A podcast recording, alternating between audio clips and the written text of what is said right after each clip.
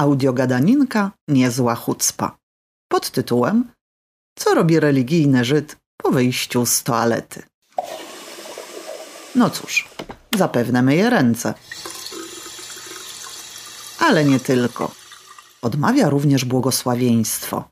I to błogosławieństwo specjalne. Błogosławieństwo po skorzystaniu z toalety. Błogosławiony jesteś Ty, Haszem, nasz Bóg, Król świata, który ukształtował człowieka mądrze i stworzył w nim liczne otwory i liczne szpary.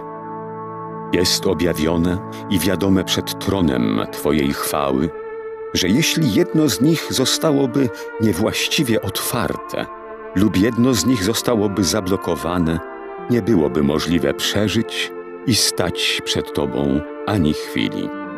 Błogosławiony jesteś Ty, Haszem, który leczy wszelkie ciało i działa w cudowny sposób.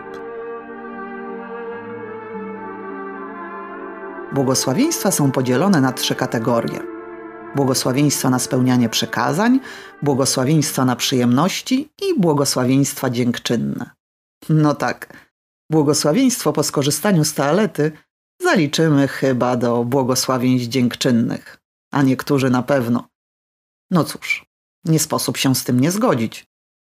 Istotą każdego błogosławieństwa jest umacnianie więzi pomiędzy człowiekiem a Stwórcą. Wielbienie Stwórcy za wszystko, co stworzył na ziemi, nieustanna pamięć i podziękowanie za wszystko, co pochodzi od Boga. A o tym, jak ważne jest odmawianie błogosławieństw dla ortodoksyjnego Żyda, niech zaświadczą liczby.